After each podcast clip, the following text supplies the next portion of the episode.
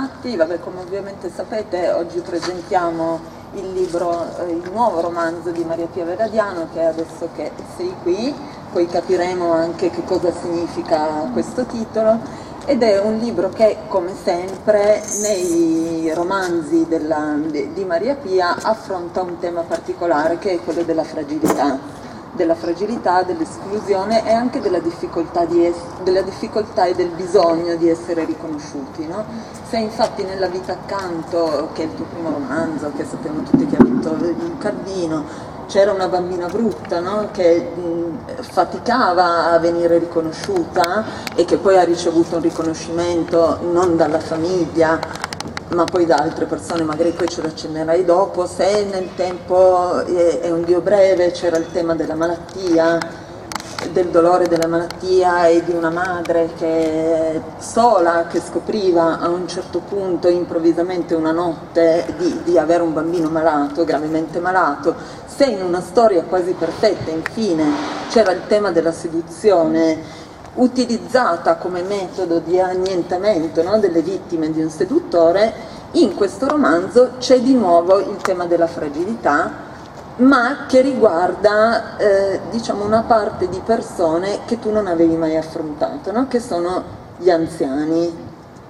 Non solo quello, come vedremo, perché i, i temi sono tanti, però la storia principale, la trama, parla di una donna che è zia Carlotta, zia Camilla, scusami, zia Camilla, scusate, che eh, in un paese insomma, della provincia trentina eh, un giorno viene, si siede in mezzo alla piazza, va in piazza, si siede in mezzo alla piazza, è una donna molto bella, elegante, anche se anziana e di campagna, col suo cappottino di velluto riccio, la sciarpa rossa, lei predilige il rosso, le sue décolleté eh, nere, le, le, le calze strecce, ma fa caldo fa molto caldo, ci sono 30 gradi e quindi il paese si accorge che c'è qualcosa che non va e chiama, eh, qualcuno chiama la nipote, che è l'altra protagonista della storia, che è Andreina, che accorre ad aiutare la zia.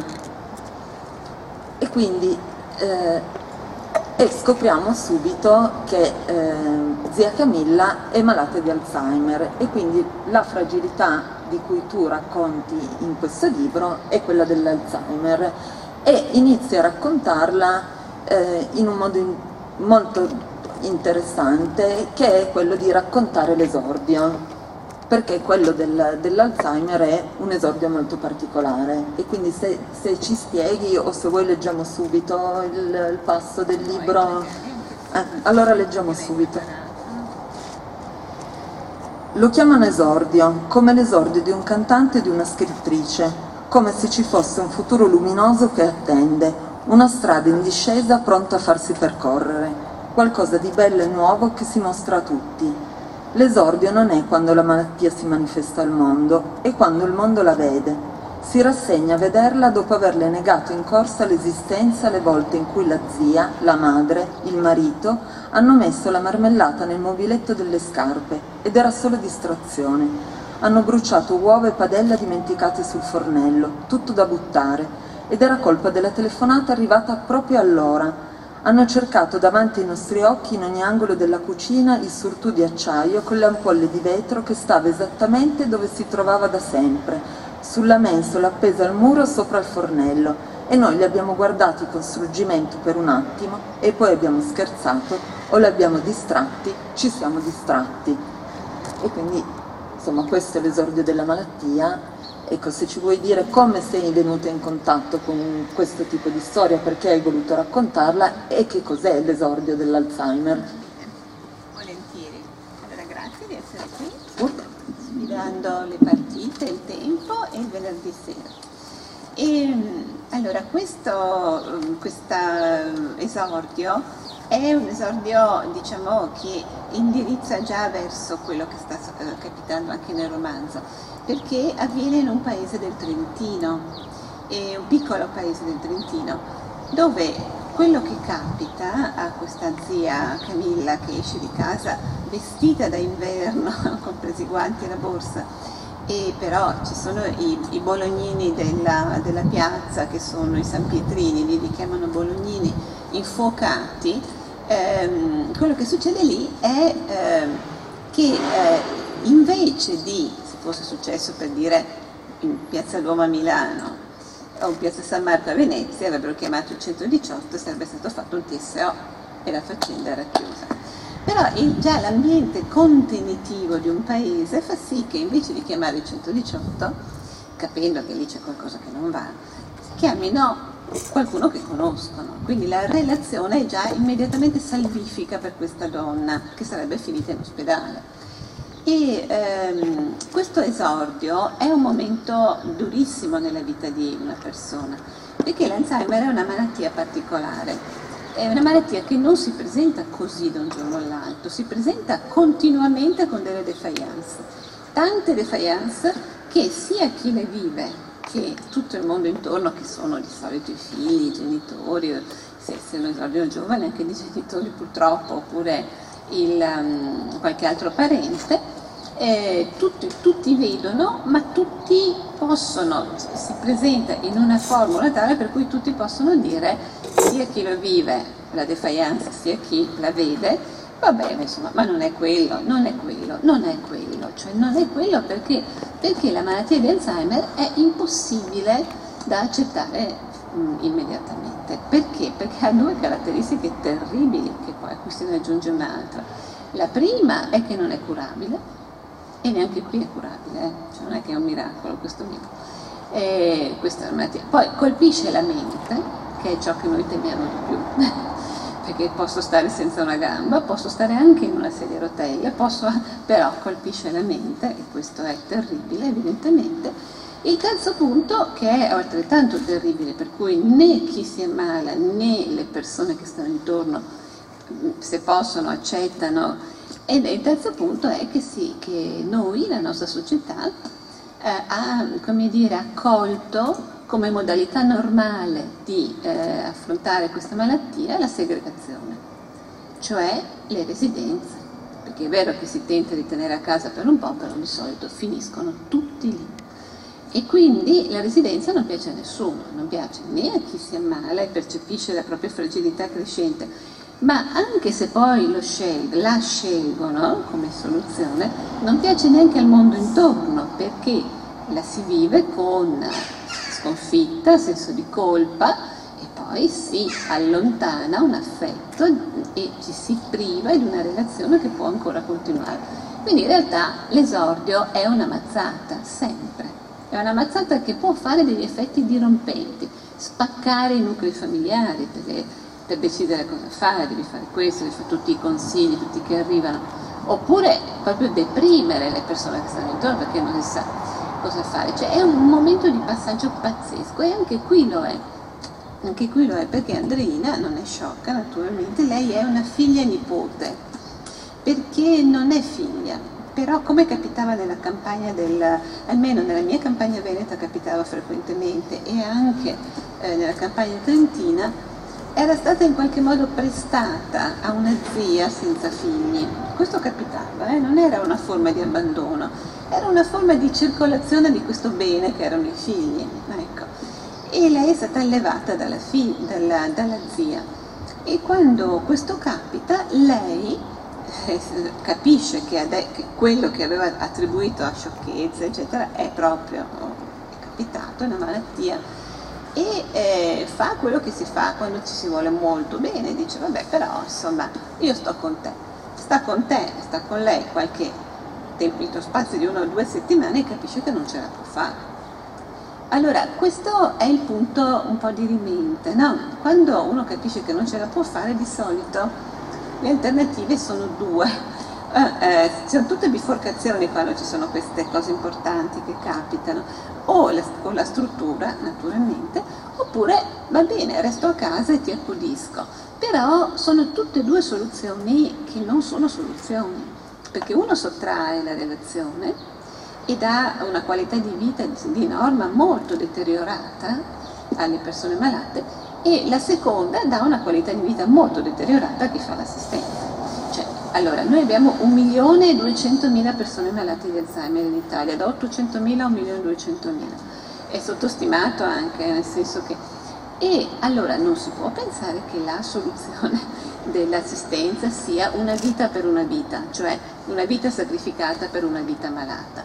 E allora questo libro affronta eh, da un punto di vista di realtà, perché il nucleo della storia è una storia eh, diciamo, che mi è stata consegnata da una giovane signora trentina, mm, ancora nel 2017, il nucleo solo, cioè proprio la relazione figlia-nipote, figlia e, e, molte delle soluzioni che voi vedete giocate in modo assolutamente legate alla, al romanzo, così, sono soluzioni messe in pratica, che sono state anche messe in pratica, non dalle persone indicate qua, naturalmente è diventato un romanzo, quindi diventa, esplode un romanzo, no? esplode.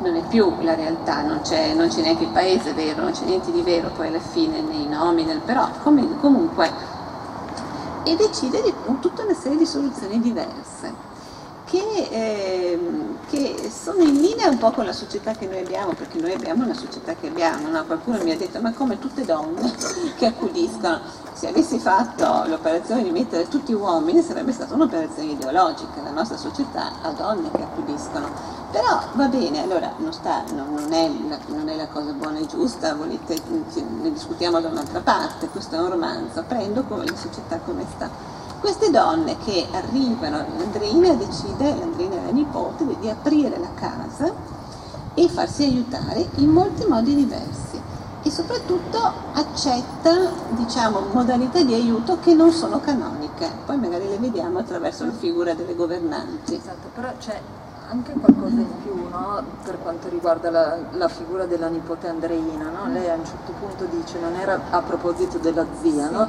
non era mia madre ma io ero sua figlia. E in questa frase qui eh, c'è un po' l'essenza eh, della cura no? che poi lei eh, mette in pratica, adesso è una brutta espressione, mette in pratica verso la zia, no? perché c'è una forma di, di, di, amore che non è esattamente appunto come quella tra madre e figlia, figlia vere, ma che invece si può creare tra due donne tra cui c'è stato uno scambio, no? E quindi la forma di cura che si crea tra loro due è anche una forma di scambio, no? Cioè, sì.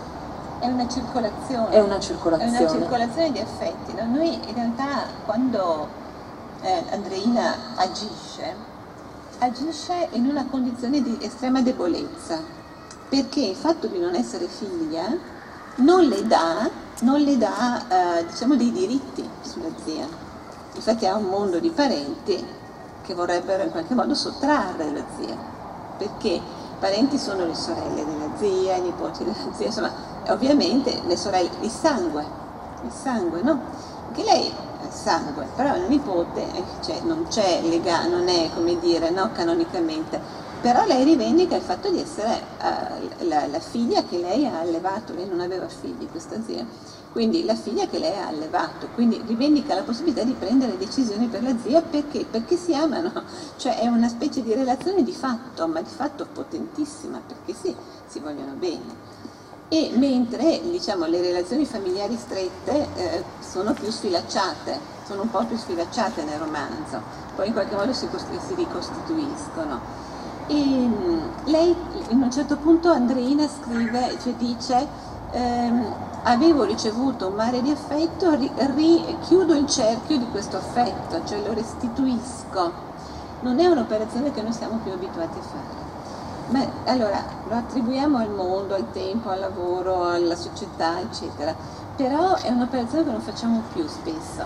Noi eh, i figli ricevono nella nostra società, noi educhiamo i figli, gli diamo un'istruzione, gli diamo la casa se ci riusciamo, li aiutiamo nel lavoro, aiutiamo i nipoti, eccetera ma quando scattano queste fragilità, il più delle volte non si chiude il cerchio affettivo nel, in una relazione, diciamo, che rimane fino in fondo, ma eh, la soluzione è in generale la residenza assistita perché?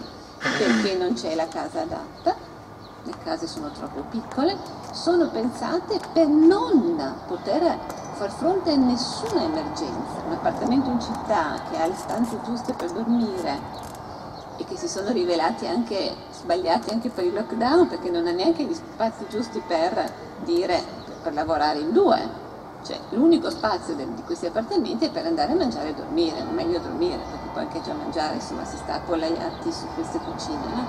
Allora, se c'è un'emergenza con un genitore che si ammala, noi sappiamo dove metterlo. Ma è strutturalmente fatta così la società e non è pensata per, per, chiudere il cerchio della vita in modo dignitoso. No? Ecco, Andrea lo può fare perché la casa della zia è grande e quindi quando lei decide tu stai a casa, però decide contestualmente ma io vado a lavorare.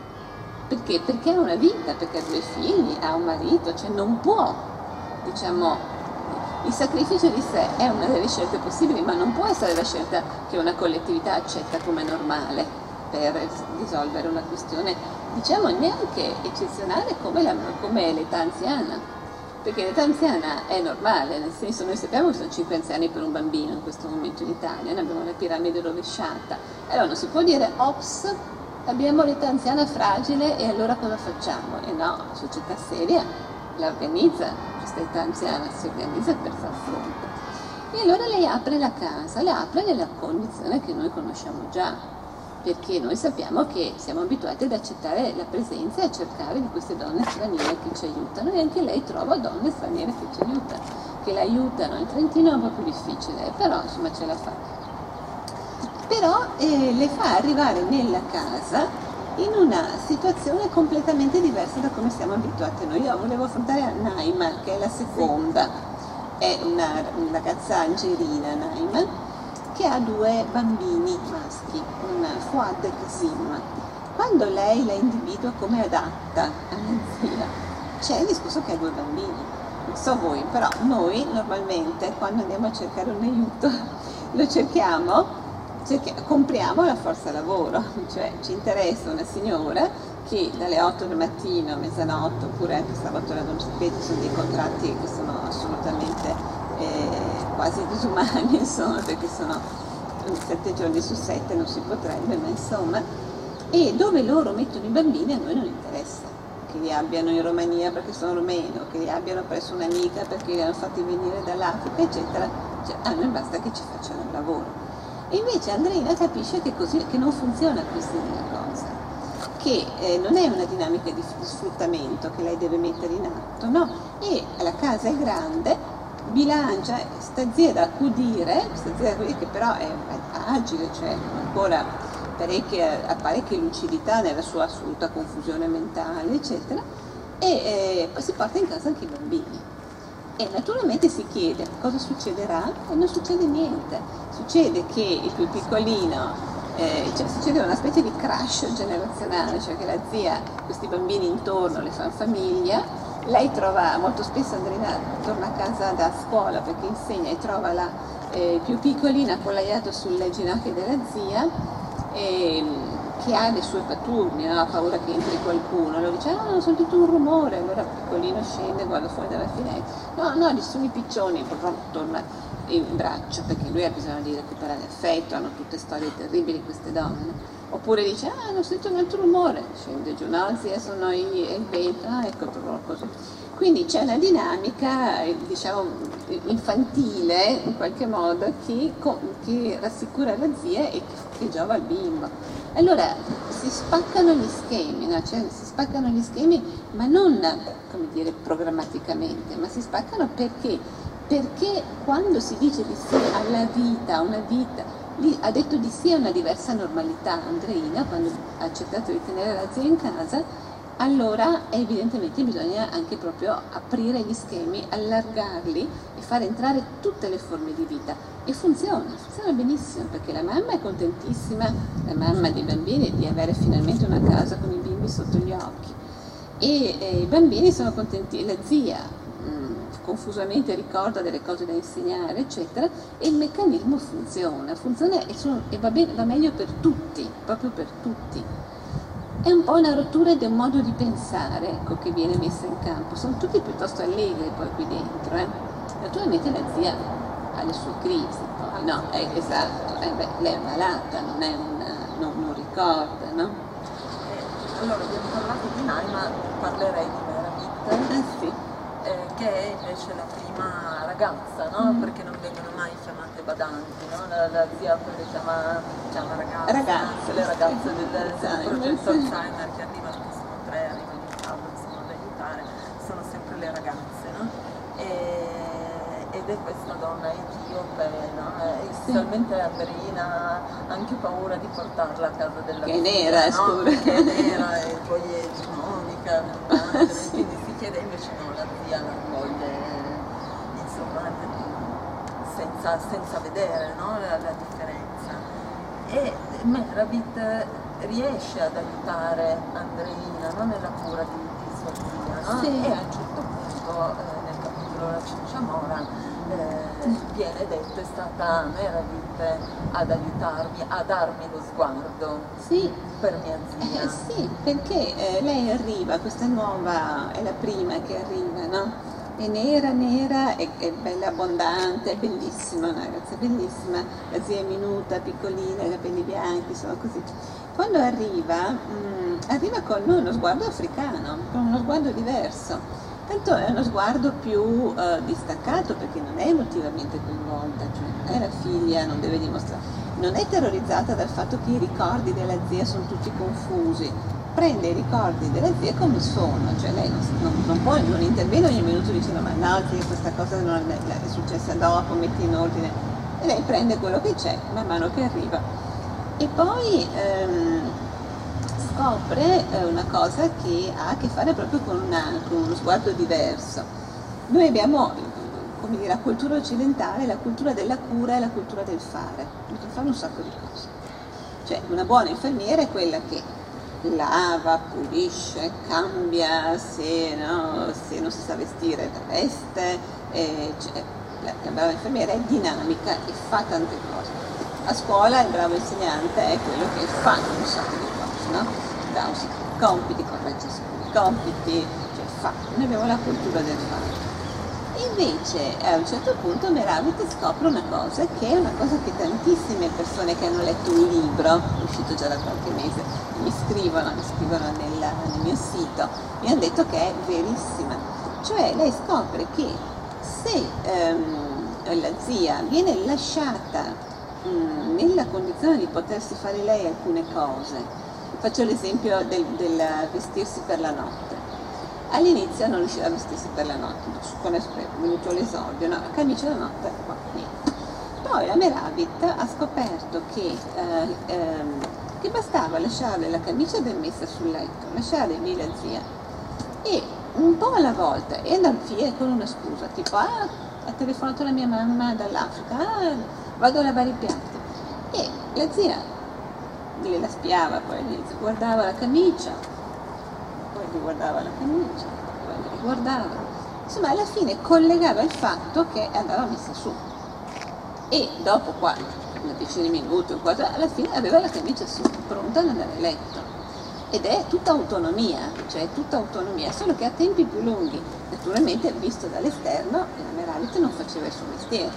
Cioè, ti ho assunto per mettere la camicia perché non le metti la camicia e invece l'Andreina ha proprio imparato che un modo di cura è non fare, un modo importantissimo di cura è non fare, non sostituirsi chi sa fare già le cose ma è più lento. Questa è una cosa che vale anche per la scuola, l'Andreina... È, eh. la, la, la, successiva che, che hai fatto, esatto. è una cosa molto interessante. È così. Questo libro è che eh, tu sei, stata una preside, però anche la nostra Andreina è un insegnante, no?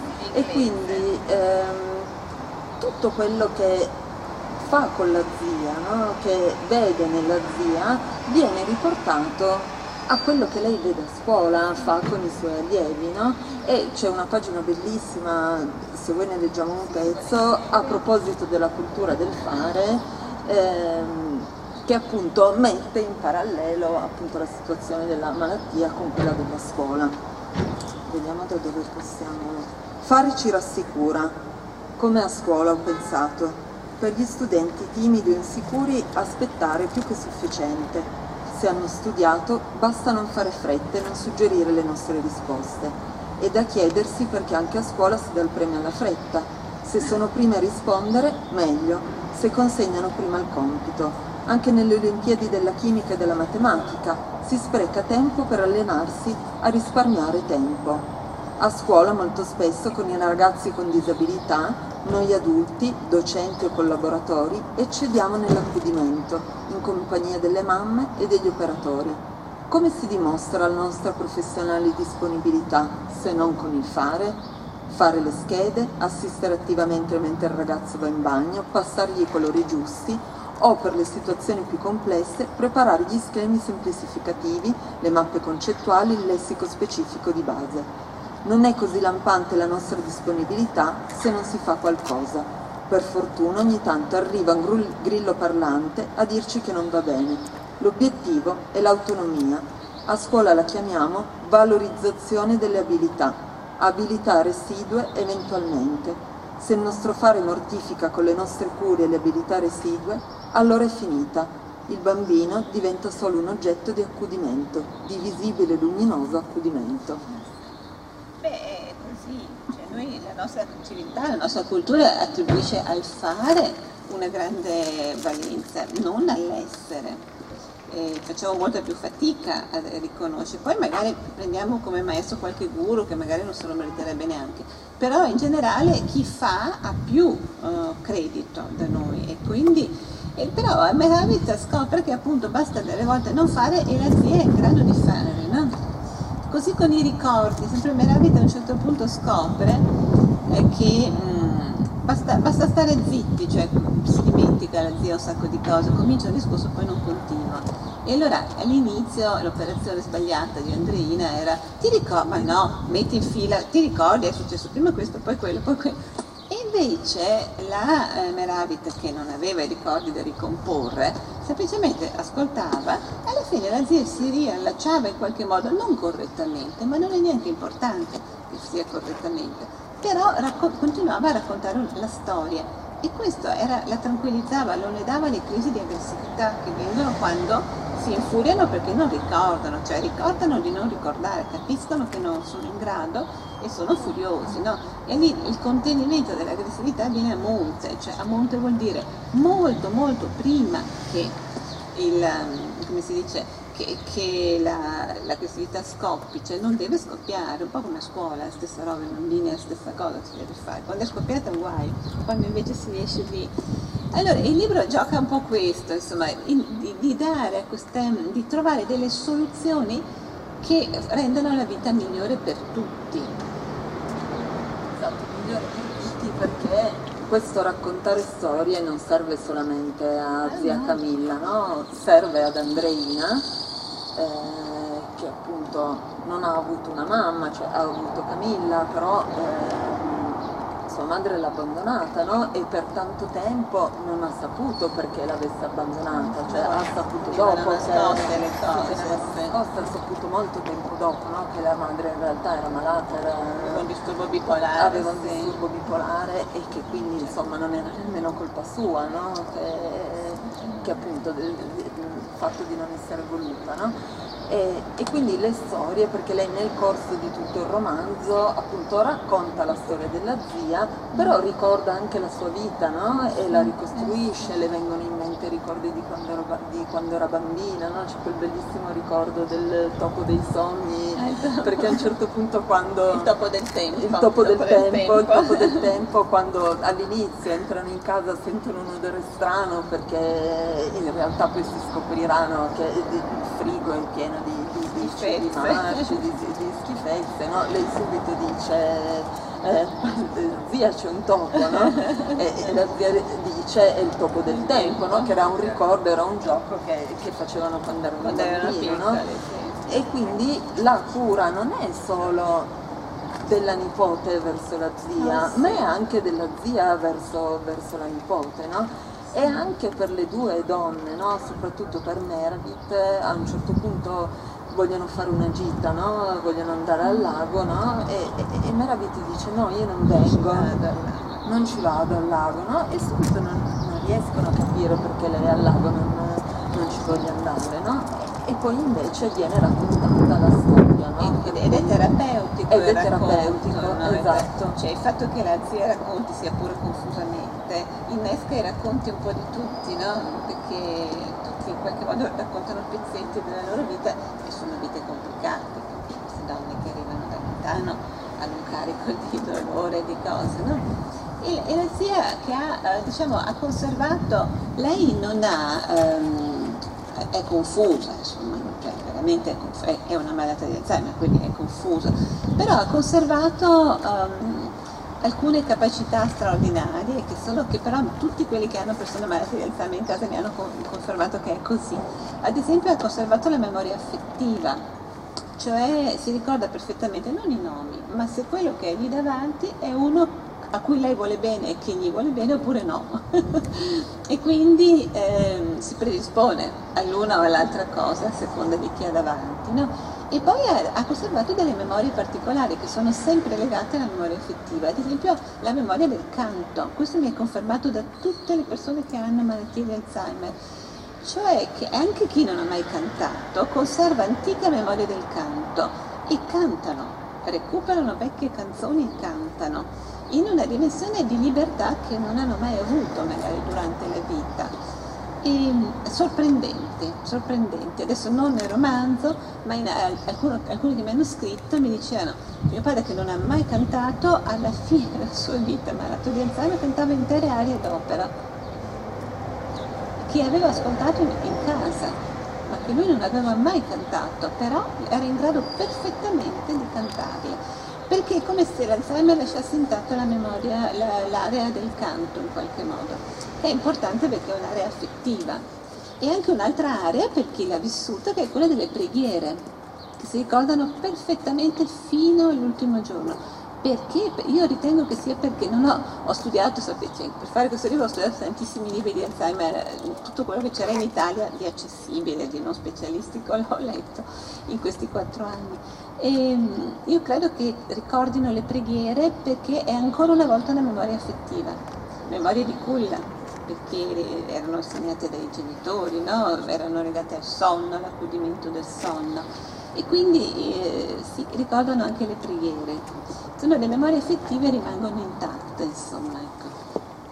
E poi ci sono altri due ci sono tante donne, abbiamo detto, però ci sono anche due uomini sì, no? sì. in questa storia che eh, ho letto forse in una recensione che qualcuno ha chiamato due personaggi riparatori, no? Sì, e uno è zio Guidangelo, che è il marito di, morto, morto di zia Camilla, quindi compare appunto nel solo ricordo. nel ricordo, e l'altro è Teo, no? Che, è il, che, è il, marito di, di, di Andreina e che è del personaggio strano, silenzioso, cioè, pro, però molto protettivo, no?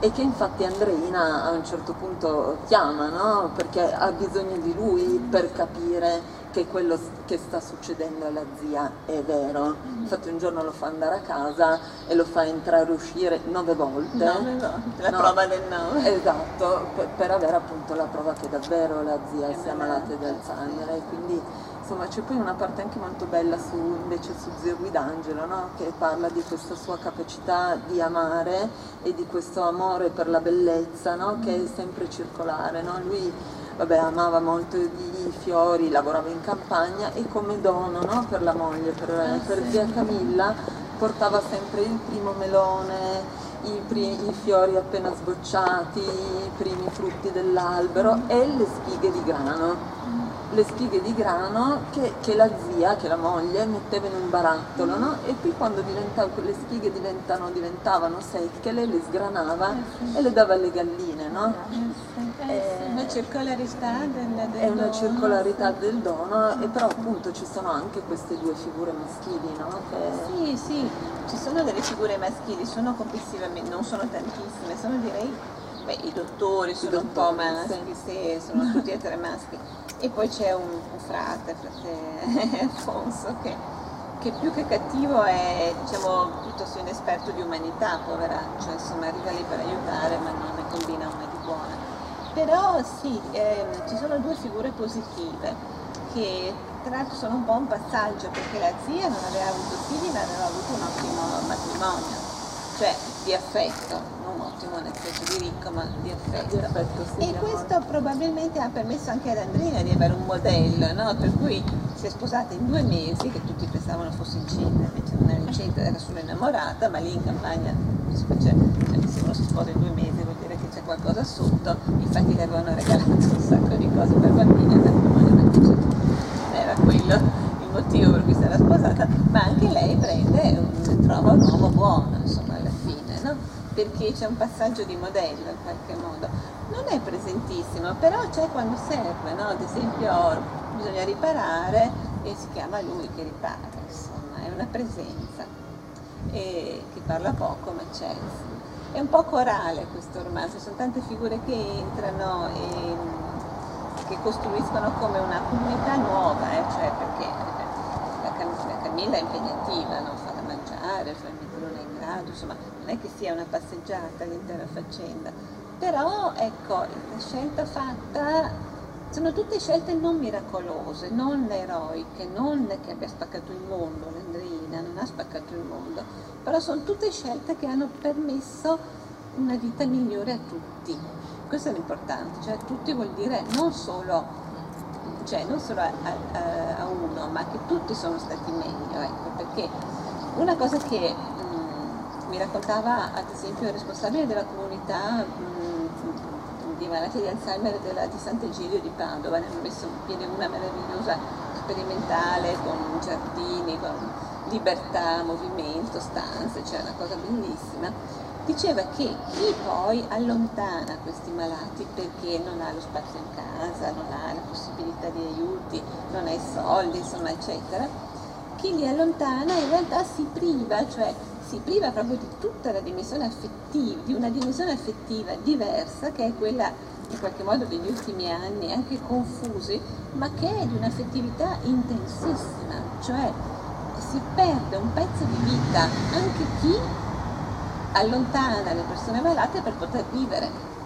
Quindi eh, diciamo bisogna trovare delle possibilità che siano buone per tutti, nel romanzo si gioca un'ultima cosa che è importante, perché in Trentino, ed questo è vero, esiste un progetto, si chiama Progetto Alzheimer, che eh, diciamo, va incontro alle persone che tengono i malati a casa, ma non poco, cioè sono tre pomeriggi alla settimana eh, delle persone diciamo, competenti, che sono signore oppure operatrici sociosanitarie, ma comunque competenti, cioè che sanno trattare malattie, eccetera, e che vengono a, date alla famiglia. Allora, questo è l'elemento, diciamo, istituzionale, io l'ho parecchio enfatizzato perché, perché è la collettività che si fa carico. Allora, se c'è una cosa totalmente indecente del nostro sistema è che eh, si dà per scontato che chi ha un grave problema in casa se lo deve risolvere lui. Io parlo per la scuola, 40 anni di scuola, la disabilità, bambini con disabilità abbiamo fatto dei passi avanti, ma eh, rimane vero che chi ha un bambino con disabilità in casa ha una vita in salita, non solo perché il bambino è malato, una serie pazzesca di limitazioni, anche economiche, anche economiche, una parte delle cose. Ecco, allora lì è chiaro che è un deficit di collettività. Perché? Perché chi, eh, la collettività dovrebbe farsi carico di tutti gli aspetti che ci interessano della nostra vita. No? Nel Trentino la malattia di Alzheimer ha questo accompagnamento che io ho raccontato anche per mettere un tarlo, insomma, no? chi lo dovesse leggere, per dire che bisogna anche puntare su questo, una dimensione personale e anche però una dimensione sociale collettiva. Eh. Poi c'è un'altra cosa insomma, che colpisce in tutto il romanzo, no? che è vero, triste, no? Che finisce con, come deve finire, no? Per, però in tutte le pagine, no? C'è allegria, sì. c'è, c'è, sì, c'è, sempre un tono, un tono molto leggero, no? Perché alla fine loro riescono a guardare non solo all'assenza della normalità, no? ma riescono anche a guardare a qualcos'altro, no? alla nuova normalità no? e questo consente no? di prendere la strada giusta no? e di, di, passare insomma, l'ultimo tempo con, con, la zia Camilla. No? C'è questa frase molto bella che se volete vi, vi leggo, che dice la malattia mette di fronte a due strade, vedere solo la perduta normalità, sottolinearla in ogni caduta, defagliance, ogni momento di confusione reale o temuta e quindi inseguire una cattiva imitazione di una normalità perduta. Si cerca di riportare il malato alla realtà, ma è un errore, un dolore per i malati. Oppure si impara a lasciarsi portare nella loro realtà, a dire un mare di bugie, buone bugie, che fanno bene. È una diversa normalità, normalità perché comunque se c'è una vita possibile per chi è malato, bella e piena, anche se diversa è così, cioè la verità è che ci sono delle possibilità di vedere diversamente.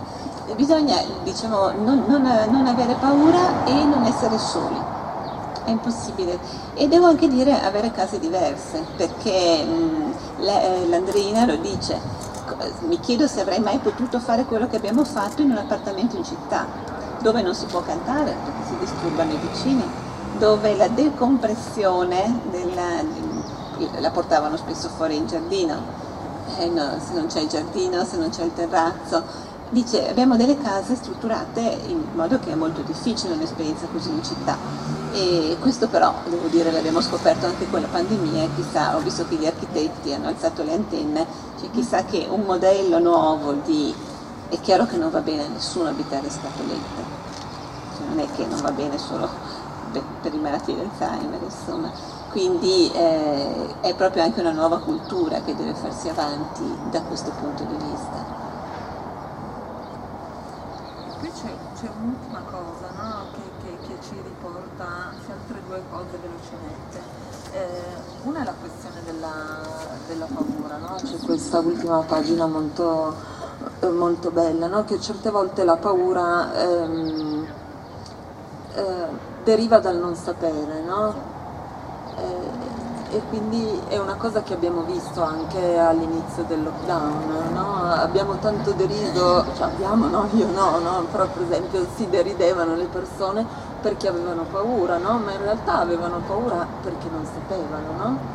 e quindi eh, eh, nel libro sapere guarisce, no? Sì, sì anche questo è vero. Eh, diciamo che la paura è da dell'ignoto, la paura è positiva, non è un sentimento negativo, noi lo sappiamo, c'è una paura che attiva le nostre... Se c'è una, se arriva qua una tigre bisogna aver paura e bisogna che noi attiviamo le nostre reazioni per evitare di essere mangiati, magari ci infiliamo lì sotto e cerchiamo di non essere allora, però eh, perché sappiamo che la tigre è pericolosa e quindi sappiamo che è bene, sappiamo anche che è meglio non scappare, che è meglio fare movimenti, però insomma abbiamo una serie di competenze ma comunque la tigre è meglio che non la vediamo qui, neanche una pantera. Poi c'è la paura invece, la paura della paura, cioè la paura che blocca, la paura cosa succederà, cosa sarà e anche lì va sciolta evidentemente attraverso la conoscenza Cos'è l'Alzheimer? Allora Andrina fa quello che farebbe chiunque, va a cercare tutte le informazioni che cerca su internet, cioè. e poi, eh, poi quando ha capito che quelle robe non la possono troppo aiutare perché sono tutte al negativo. Sapete qual è la definizione dell'Alzheimer che danno gli americani? C'è una definizione terribile. La morte che si è dimenticata indietro il corpo. Vuol dire che è già morto, ma mi tocca accudire il corpo, cioè vuol dire ho perso tutto, è una definizione micidiale. Mentre è chiaro che non è così, perché è un pezzo di vita diversa, terribilmente diversa, perché è diversa. Allora, quando diciamo, ha capito, vedendo i meccanismi della zia, vedendoli, vedendo che ad esempio riusciva a governarli, la zia si, si svegliava alle 6, perché tutte le donne di campagna si svegliano alle 6 la vita, una giornata di un malato di Alzheimer che si sveglia alle 6 è insensatamente lunga, non si sa cosa fargli fare, perché si annoia, scattano le aggressività. E allora avevano inventato delle, dei meccanismi, cioè dicevano, zia, zia, eh, ah, oppure dicevano, prima hanno provato e, e funzionava, zia piove, piove, oggi piove, cioè non si può fare niente in campagna, ah piove, facciamo, allora dormo ancora un po'. E allora stava lì magari fino alle 8-9, scorciavano la giornata, facevano cose significative la mattina e significative al pomeriggio, ma erano 6 ore da riempire in modo significativo, non 10-12. Oppure hanno, hanno imparato a spostare gli orologi e si alzava perché ci sono tantissimi orologi. Sì, perché lei era piena, era piena, di orologi, come tutte le donne di campagna di una volta, perché dovevano riscandito il, il pranzo, la, dovevano portare alle, mh, ai mariti che erano nei campi la colazione a metà mattina, perché si alzavano alle 5, dovevano assolutamente mangiare alle 10, se no si capotavano, avevano tutta una serie di cose. Ah, si alza alle 6, si sveglia alle 6, ah, deve alzarsi, no, zia, zia, su, su, su, 4 del mattino, mica alzate alle 4 del mattino, no? Cioè spostavano indietro gli orologi in modo che lei, ah è vero, e si tranquillizzava e si riaddormentava. Erano, le, sono chiamate le bugie terapeutiche, ognuno trova le sue bugie terapeutiche, insomma, però l'obiettivo è farle stare bene, farle stare bene, farli vivere in modo significativo. Poi ognuno dei malati di Alzheimer di solito si ricorda qualcosa di, di, di piacevole, alla zia piaceva giocare a carte e ha saputo giocare a carte fino all'ultimo giorno perché eh, le piaceva. Fatto tutta la vita, la sera giocavano a carte e quindi giocavano a carte anche le signore dell'Alzheimer che erano abituate a lavare e stirare. La Andreina le metteva a fare cose belle con la zia, dice lavare e stirare si arrangia la Naima, si arrangia la Mehabit, mi, mi arrangio io con lei bisogna fare cose belle, allora facevano i fanghi alle gambe, facevano, facevano il... sì esatto, no? sono delle scene bellissime perché assecondavano i desideri, no? poi facevano anche le cose che dovevano perché avevano l'obbligo di farla muovere per impedire diciamo, piaghe e allora eh, facevano giocare a palla, lei cioè, un gioco a palla in cucina diceva perché è ridicolo e allora la portavano fuori, insomma riuscivano divertendosi a fare anche queste cose, ma è tutto un gioco di espedienti, di attenzioni, insomma ecco. E c'è un altro espediente in atto in sì. che è quello di diminuire un po' le, le, le gocce no? della, eh sì. della zia, no? Sì, le medicine. Eh, le medicine, allora c'è uno standard nelle medicine perché peso, età, progressione e a un certo punto lei si è resa conto che questo standard le stava sottraendo la zia perché a volte era troppo addormentata, a volte bisognava darle le gocce perché fosse un po' più sveglia, insomma non sta... E hanno cominciato a sperimentare, questo l'abbiamo fatto in molti, bisogna dire, questa è una cosa che abbiamo fatto in molti che hanno accudito persone anziane, perché la medicina dà degli, dei protocolli, no? però noi vediamo noi qual è la reazione e hanno cominciato a diminuire, diminuire, diminuire e hanno regolato le medicine secondo la, la persona e non secondo la malattia, che è una banalità, ma qualche volta non si ha il coraggio invece, siamo noi che conosciamo. Io sono Alzheimer. Ecco persone che ho visto migliori sono quelle che non sono curate farmacologicamente. E addirittura c'è una clinica, credo nel Comasco, c'è una clinica nel Comasco dove ogni tanto, una volta all'anno va una persona che conosco e lo tengono credo due mesi nei quali cominciano a togliere farmaci e aumentare attività. Arriva a casa con la metà dei farmaci del protocollo. E invece una signora che ho accompagnato a Pompei, le figlie hanno visto che con le medicine non la intontivano e basta e hanno tolto le medicine, guardato l'alimentazione e lei sì, è in parte nel suo mondo, però è sveglia, lucida e fa... e io mi considero una sbadante, perché appunto tolgo, anziché... Mi piace sbadante. Allora, però la parola sbadante me la prendo, eh, nel senso la, la, attribuirò a lei sicuramente che non, non, rubo niente, però la tengo cara e la userò nelle, nelle presentazioni dicendo ho incontrato una signora che fa la sbadante. È bellissima questa parola perché? Perché eh, la, la, la, vera cura, l'attenzione è creativa e lei si è anche inventata la sua, su, il suo lavoro. La vera cura è creativa. Lei ha inventato una parola, bellissimo. Sì, d'altro canto i medici bisogna dire questo, eh, che quando un malato è nella struttura è quasi impossibile fare le operazioni dell'andreina, cioè farla dormire due ore in più, eccetera, no? Perché? Perché la colazione è dalle 8 alle 9, il bagnetto è non so, la passeggiata, quindi è difficilissimo e, e, quindi le medicine hanno, se noi le mettiamo in fila, sono, non, ci, non ci potete credere. Allora c'è quella del mattino che serve a rinvigorire, quella della sera che serve ad addormentare, sono antagoniste, sono antagoniste, no ma davvero, cioè bisogna anche pensare che noi praticamente diamo delle medicine perché rimangano legate alla nostra vita, che ha senso perché noi siamo creature attive quindi noi abbiamo bisogno di tante ore di attività, loro non hanno bisogno di tutte queste ore, hanno bisogno di, di, eh, di, di realtà significative, che è tutta un'altra cosa. E quindi ehm, sì, è una forma diciamo, di non eh, riconoscimento della nuova normalità che queste persone hanno. Ecco.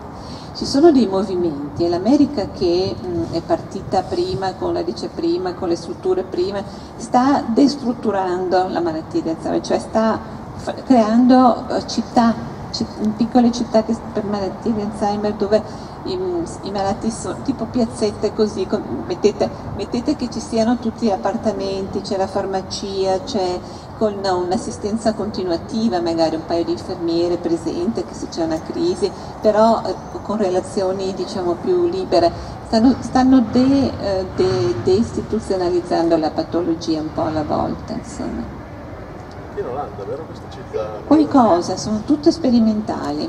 Ad esempio che io sappia, c'è una cosa curiosa che mh, mm, eh, questo libro che è stato mh, mm, uscito nel gennaio è andato in lettura anche a, de, a degli scout tedeschi, eh, ovviamente francesi, inglesi, vuol dire sono quelli che cercano i libri per fare le traduzioni. È il posto in cui ha avuto meno successo, nel senso che non, è stato, non solo non è stato tradotto, ma è stato anche eh, come dire, detto che è improponibile, è la Germania che ha invece una fortissima istituzionalizzazione della malattia. Abbiamo detto una roba così, non sappiamo neanche chi farla leggere. È stato interessante, vero questo? Allora, quello che lei... No, no, no, tanto parlo forte. No, ma noi preferisco sentire bene. Allora, quello che lei... Ah Okay, no. Quello che lei descrive, io non, non mi intendo di Alzheimer, non ne so niente, anche se gli anziani sono un po' così, allora cominciano, perché ormai è Alzheimer, demenza senile, e allora si interroga il medico che gli fa scrivere le, le, le, le poesie, le cose. Siamo sempre lì, lei dice sì, Alzheimer, demenza senile, un po' stonato, perché poi quello che lei descrive è una cosa bellissima auspicabile, quello che io pregherei per me stessa è malarsi. Peccato che è difficilissimo attuare. Io che sono una persona attiva, attualmente attiva che lavoro, che ho dovuto istatolarmi, come dice lei, a un certo punto della mia vita, ho preso, ho dovuto lasciare per motivi vari una casa di 200 metri, si lascia una famiglia, che faccio? Mi scatolo, mi prendo un posto per mangiare, un posto per dormire mio figlio, sia ci sia, poi c'è, è un posto per dormire io, poi il colle grosso E poi dico, cosa faccio della mia vita? Al chiosco del bar faccio il quartier generale e poi esco. Peccato che è arrivato il Covid, mi hanno chiuso dentro, mi hanno messo in ferie forzate, l'unico modo che ho trovato è eh, di andare sulle cartelle dei Covid in medicina, così così, casomai ho riflettuto un po' sulla malattia e sulla morte, se mi mancava, e poi magari mi sono presa il covid io quindi un altro mese e mezzo così in casa. Quindi l'inscatolamento in queste case fa impazzire chiunque chiunque cioè sono case in cui sono case che non devi vivere ci sono case per mangiare e dormire. per dormire io chiamo la residence e che l'ho dato da residence cioè non puoi tanto funzionare una legge e quindi già eh, la casa adesso io magari avrei altre risorse personalmente sto pensando alla casa di mio padre però eh, la casa è, ostativa, come ha detto, ma un'altra cosa, soldi. Per mettere in piedi una cosa del genere, bellissima, ci va una frascata di soldi. E io e ogni tanto io mi interrogo come ormai noi abbiamo, ah sì, ha la badante, si prende la badante, che è un lavoro santissimo, però andrebbe fatto in un certo modo. Queste donne con questi contratti terribili che rinunciano ai figli, agli affetti, a tutto, io li, li considero quasi nuovi schiavi. Quasi nuovi. È, una cosa, è una cosa terribile. Ma partendo dal, dal sano egoismo, vabbè, un giorno anch'io, ma chi lo dice che la mia pensione mi consentirà una, una badante? Oh. E poi queste badanti avranno una forma di affetto verso di me o io sarò un oggetto da, da cambiare, da accudire. Io sono molto ospedaliera, vivo in ospedale, vivo in reparti, cioè eh, c'è una forma di afflato verso, queste, verso il paziente. Paziente comunque lo devi cambiare, lavare, hai, hai, tuo, hai, tuo, hai la tua marcia, hai nel reparto. Potrei dire che invece il discorso della badante dipende dalla famiglia, da quello che vuole la famiglia. Non tanto dal costo, ma da quello che vuole. Io fortunatamente non mi ci sono mai trovata. Io credo che con certe famiglie non potrei Ma lei è- è una di quelle che lavora 24 ore al giorno con, con, con Sono- 6 ore di domenica. Sono uno di quelli che lavora anche 24 ore al giorno complete perché Ma non c'è da impazzire. no, da quello che prende. Cioè, perché a me mi sembra di se fossi io sarei come il cane alla catena che a un certo punto mi levami la catena e comincerei a correre in giro con la barca. Sono un sacco di persone che cercano le 24 ore perché vogliono magari la casa. Io non lo faccio così e vado, cerco di più le sostituzioni perché faccio anche le 24 ore, Ma magari ogni, per due ma ogni tanto. Ma perché per il mio carattere piace viaggiare, mi piace girare, quindi Ma chi se, lo io ogni faccio tanto mi interrogo, chi se non spinta dalla stretta necessità No. accetta un contratto No. del genere? No, e appunto dipende dalla famiglia, da quello che vuole la famiglia. Certe famiglie, eh, una signora ogni tanto prendeva e diceva guarda sto io con mia mamma adesso, vai a farti un giro, eh, prendi le chiavi della macchina, vai a conoscere Napoli che è bella. Certo. Vabbè, ma però è una famiglia che ha a cuore la persona e quindi ti dà lo spazio per star bene tu perché sa che di riflesso sta bene. È, è l'esperienza del romanzo, cioè in realtà ad esempio anche la Naima era lì 24 ore al giorno perché aveva bisogno di una casa, però era lì con i figli e lei non pesava niente di alzarsi la notte se per caso la zia aveva No, bisogno. Era proprio, era una famiglia a quel punto lì. lei, che lei descrive con Bergamo, cosa? innanzitutto questo affetto verso la figlia, Eh, sì, un, aff- certo. cioè un affetto vero, che non sempre famiglia. O, o comunque Era una eh, mamma zia, era una mamma, era un sì, affetto una- importante. di affetto, questo di chiudere il cerchio dell'amore con parole due, una struttura con certo, una casa, con certo, Vecchia una casa di campagna, sì.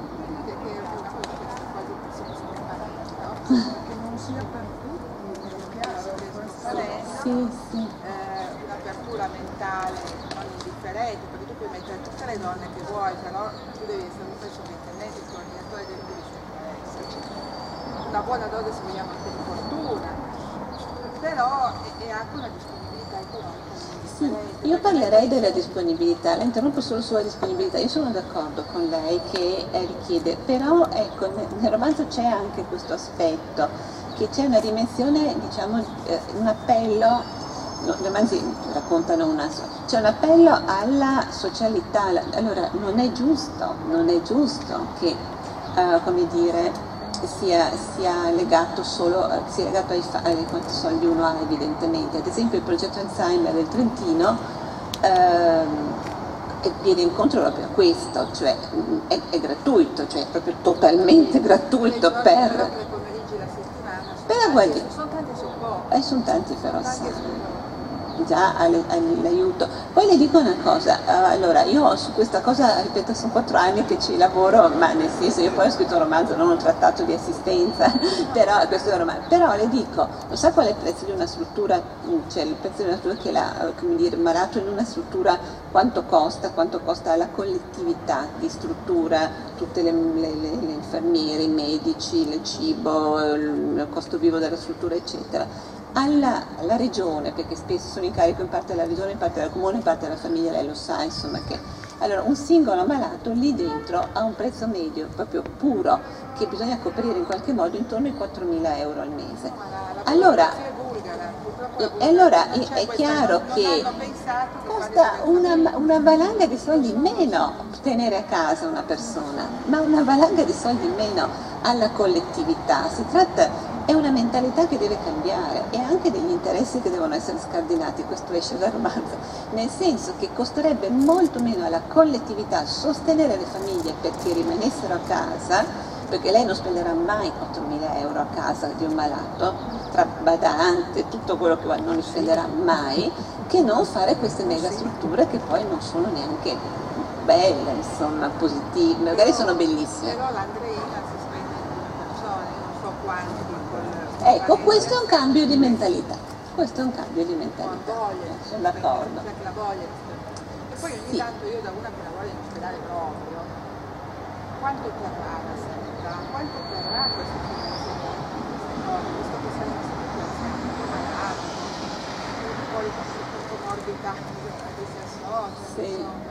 Bisognerà trovare soluzioni lì, A creative. fronte delle pensioni che diminuiscono, di tutto, Sì. cioè io, io ogni tanto guardo quello che sarà il futuro di noi, di noi, di noi che saremo anziani, non è che io sono così giovane, perché poi lo sarò anch'io, eh, non lo so bene, il che c'è adesso, ah, si, si prende la, la, la- perché c'erano ancora delle pensioni, c'erano ancora i vecchi erano abituati a risparmiare, eccetera, è un sistema che io nel futuro non, non Sì, sì, esatto. Perciò ci serve un'idea nuova, ci servono delle idee nuove, che possono essere le co-housing, che possono Quando essere tante di cose. questo villaggio integrato, queste sono, sono grandi idee. Beh, alcuni li stanno già realizzando, sono sperimentali, però voglio dire, è chiaro che bisogna attivare un pensiero nuovo, perché ha ragione lei che non può funzionare questo modello, ma non funziona neanche banalmente il modello delle pensioni per persone sane, cioè i nostri figli noi sappiamo che non avranno le pensioni che stiamo avendo noi, insomma, non le avranno mai, per cui anche quello è un modello, come dire, che sta morendo, è un mondo nuovo che viene avanti. distacco- Mi distacco dal libro, perché veramente si parla della cosa ottimale, però in realtà la, la realtà io la vedo molto più, più terra a terra e molto più difficile, nella realtà che si profila, ma proprio da un punto di vista pensionistico, economico, di queste case che sono fatte che non ci sta una camera da letto dentro È una stanza. vero, è vero. È, è difficile attuare una cosa del genere. Sì, però c'è un cambio che deve avvenire, perché altrimenti Ma, non ma c'è mi sembra che alternativa. questo cambio debba avvenire, ma, non- ma nessuno lo pensa. Cioè che noi andiamo avanti come dei treni e come tutti dicono che dobbiamo togliere la benzina. Però continua a fare le macchine a cioè non, non vedo che ci, ci- ci si concentra abbastanza su, su questo cambio che deve necessariamente su quanto Siamo credo tutti d'accordo qui. certo. Le- con la... Volevo chiedere una cosa leggermente diversa, anche qui, non avendo ancora letto il romanzo, forse più su questa esperienza. Io negli ultimi due anni mi sono un po' occupata, per carità, un pochino di tempo. Ho una nonna di 103 anni che però non ha l'Alzheimer. E quello che io mi chiedevo è... Ma in- certo. ma ne ha 103. E chi eh, ha l'Alzheimer ha ancora il senso dell'umorismo perché quello che per me rimane, il collegamento con mia nonna che ormai dorme 20 ore al giorno come i gatti, che ovviamente sta sul suo divano e c'è difficile alzarsi e tutto quanto, però le volte che vedo che funziona, lei mi fa una battuta, io rispondo, lei si mette a ridere e questo io ho l'impressione che su tante cose che necessariamente non ci possono più essere sia la cosa forse più viva, mentre parlava del romanzo mi stavo chiedendo quello perché per me distinto quella è una, una dimensione di rapporto con una persona che ha perso molto. Allora, eh, rispondo per, eh, per- i casi che conosco, in questo caso eh, la, la zia Camilla è, iro- senso- è ironica involontariamente, nel senso che ad esempio l'Andreina che porta a casa tutte queste amiche e dice, ah, quante amiche hai? Ma poi continua a dire, ma non hai neanche un marito tu? Oppure una volta che dice, sta arrivando il dottore, un dottore fa, ma non hai neanche un marito tu? Cioè che non, che non ci sia storia, ecco, è ironica a sua, sua insaputa, potremmo dire. No, no, cosa. In quel senso fa un po' ridere perché, eh, come dire, non, non- riconosce sempre tutte le situazioni. No, io credo, allora, quello che posso dire da, da quello che ho letto e poi da- dalle storie che ho raccolto eh, è che in generale si conserva il carattere che si è avuto, eh, chi è stato malinconico rimane un po' malinconico, eccetera, con una attenuazione, nel senso di una maggiore, eh, si può dire così, eh, espansione di quello che, cioè se sei stato aggressivo è proprio aggressivo, se sei stato invece malinconico qualche volta, ecco, cioè con un'accentuazione, sì. Però adesso non posso dire che lei sia ironica, certo ad esempio è involontariamente ironica quando una delle delle ragazze, vedendo il cane che non si aspettava assolutamente, perde l'equilibrio, anche se il cane non è neanche toccato, e casca sul suo polso, che le, le va, finisce sotto, la- sotto il sedere ed è tutto ed è rotto, quindi è piegato, tutti sono lì che non sanno neanche cosa dire e lei è l'unica che dice la cosa giusta, dice mi pare un po' rotto quel polso, no? Cioè, voglio dire, mi pare un po', perché, come dire, ah, è involontariamente ironica, sì, sì, ecco. ci sono tutte sì. e due a volte Eh, esatto, sì. Ma io volevo fare una domanda Sì. eh, che forse che riguarda, se posso chiamarlo così, il genere Alzheimer, nel senso che la letteratura più recente ha accolto il tema dell'Alzheimer e, e contiamo molti romanzi, anche non solo italiani ma stranieri, per esempio Still Life che poi è diventato un film abbastanza conosciuto, l'ultimo The Father, bellissimo film che è veramente consigliabile, dove in realtà l'Alzheimer, lei racconta un caso virtuoso, ma è sicuramente è- è, dire, sì, è suffragato anche da uno studio approfondito, purtroppo non ho ancora letto il libro, non nemmeno io. Però l'Alzheimer, così come viene rappresentato in altri romanzi o in altre opere d'arte, diciamo, è invece lo scacco, lo scacco di una persona ed è ine- inevitabilmente, eh, come dire, è, è vero che è una morte in vita, eh, nel senso che quello che resta di una persona malata di Alzheimer eh, in parte è vero che si possono enfatizzare i tratti, però è anche vero che il malato di Alzheimer perde tutte le sue competenze, cioè via via diventa una persona che non, è- non può essere autosufficiente. E soprattutto nei casi di Alzheimer precoce, come quello che viene raccontato in Still Life, ci sono uomini e donne che si ammalano di Alzheimer a 40 anni, che si ammalano di Alzheimer a 30 anni.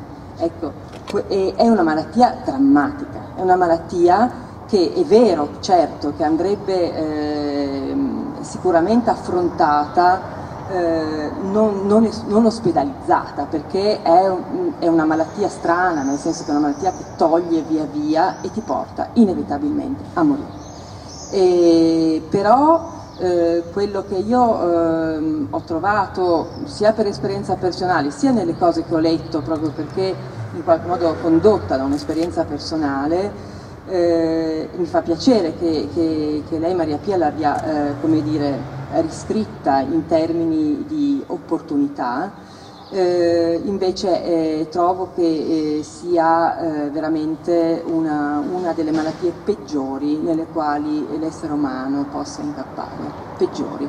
Primo, perché l'Alzheimer eh, è difficile da diagnosticare, come giustamente ha detto, viene spesso confuso con la demenza o con degli episodi di depressione. Quindi eh, prima che si arrivi a uno stadio diagnostico è molto difficile. Nel frattempo quella persona malata ha già vissuto degli anni terribili, degli anni in cui i familiari, gli affetti non sapevano assolutamente che cosa stesse succedendo.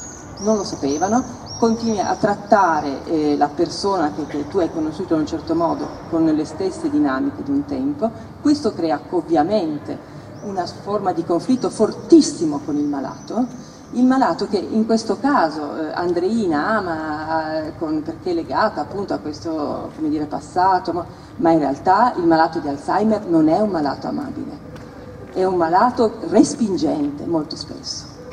respingente.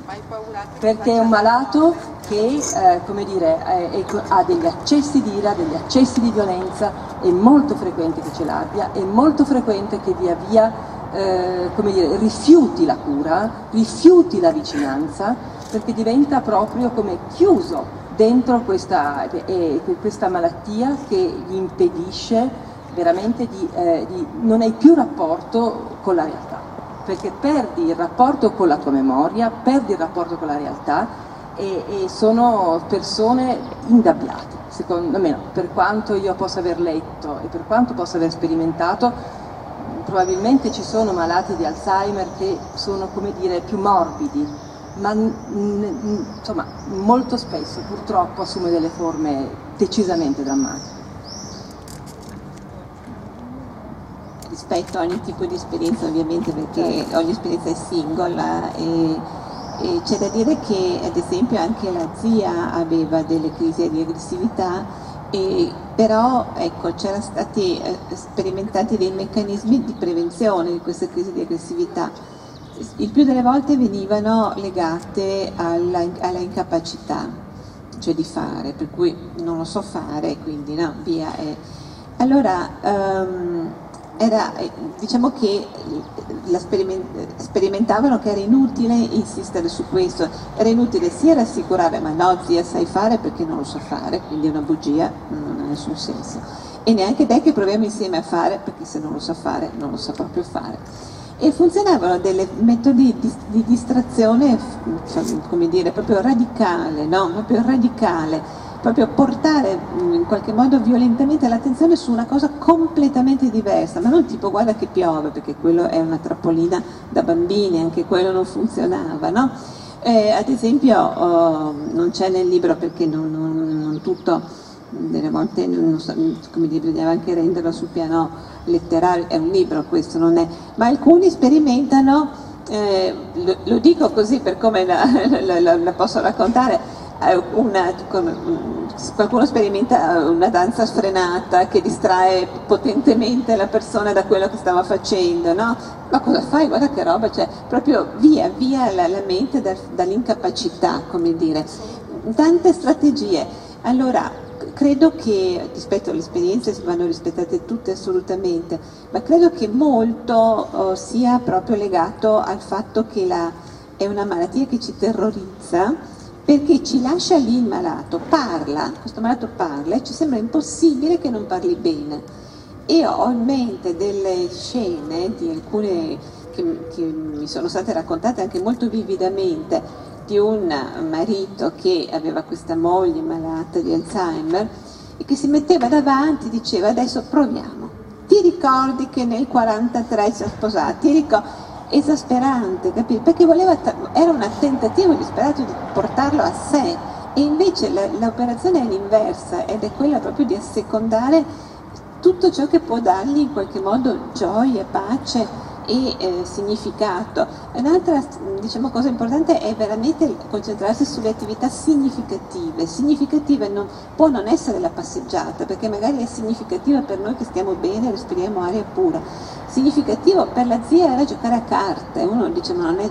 Sì, perché è comunque un allenamento mentale, a lei piaceva, era significativo. Trovare quello che è significativo, che non può essere impilare diciamo in una piramidina dei cerchi decrescenti, che quello è una cosa da bambini, cioè qualcosa che ha attinenza, ecco ad esempio una delle esperienze pazzesche, ovviamente adesso ma non riguarda perché lei non suonava il pianoforte, eh, sono malati di Alzheimer che non si ricordano niente della loro vita ma li metti davanti al pianoforte e sono in grado di suonare intere sonate. È una memoria a parte. Allora quella è un'esperienza significativa, ad esempio, è chiaro che non si può far suonare il pianoforte tutto il giorno, però diciamo, ecco, sono esperienze diverse, mi rendo conto. The Father naturalmente l'ho visto, questo film di Anthony Hopkins assume la prospettiva della persona malata e immagina come può essere il mondo, è molto interessante, questa visione teatrale è drammatico in un modo angosciante dalla prima all'ultima, è un'altra prospettiva evidentemente. Il romanzo, diciamo, eh, l'importante per me era eh, che non fosse la favola bella, ma che desse, e quindi impossibile, ma che desse questa possibilità di eh, leggere la malattia in un modo che attivasse forme creative di reattività rispetto alla malattia.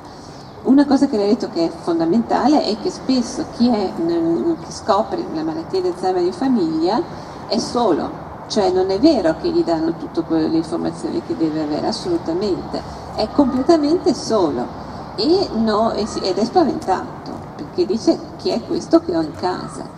Allora c'è chi è pieno di energie come l'Andrina, c'è chi non è pieno di energie così, insomma, ed è sovrastato da, da un'assenza, e quindi ha ragione anche lei, sono esperienze diverse. Un romanzo è un romanzo, non pretende di essere niente di più, però ecco, non, non vuole essere una favola bella, vuole proprio essere anche un modo di leggere la realtà, insomma.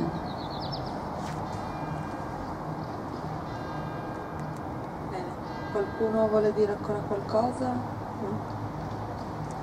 Bene. Io vi ringrazio. Grazie, grazie, a tutti. Grazie Maria Pia, grazie. Grazie Chiara, grazie per l'ospitalità alla città di Primasso.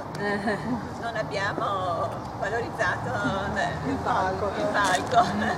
però abbiamo apprezzato la piazza e l'aria fresca e adesso la serata. Buona serata voi. Grazie. Grazie.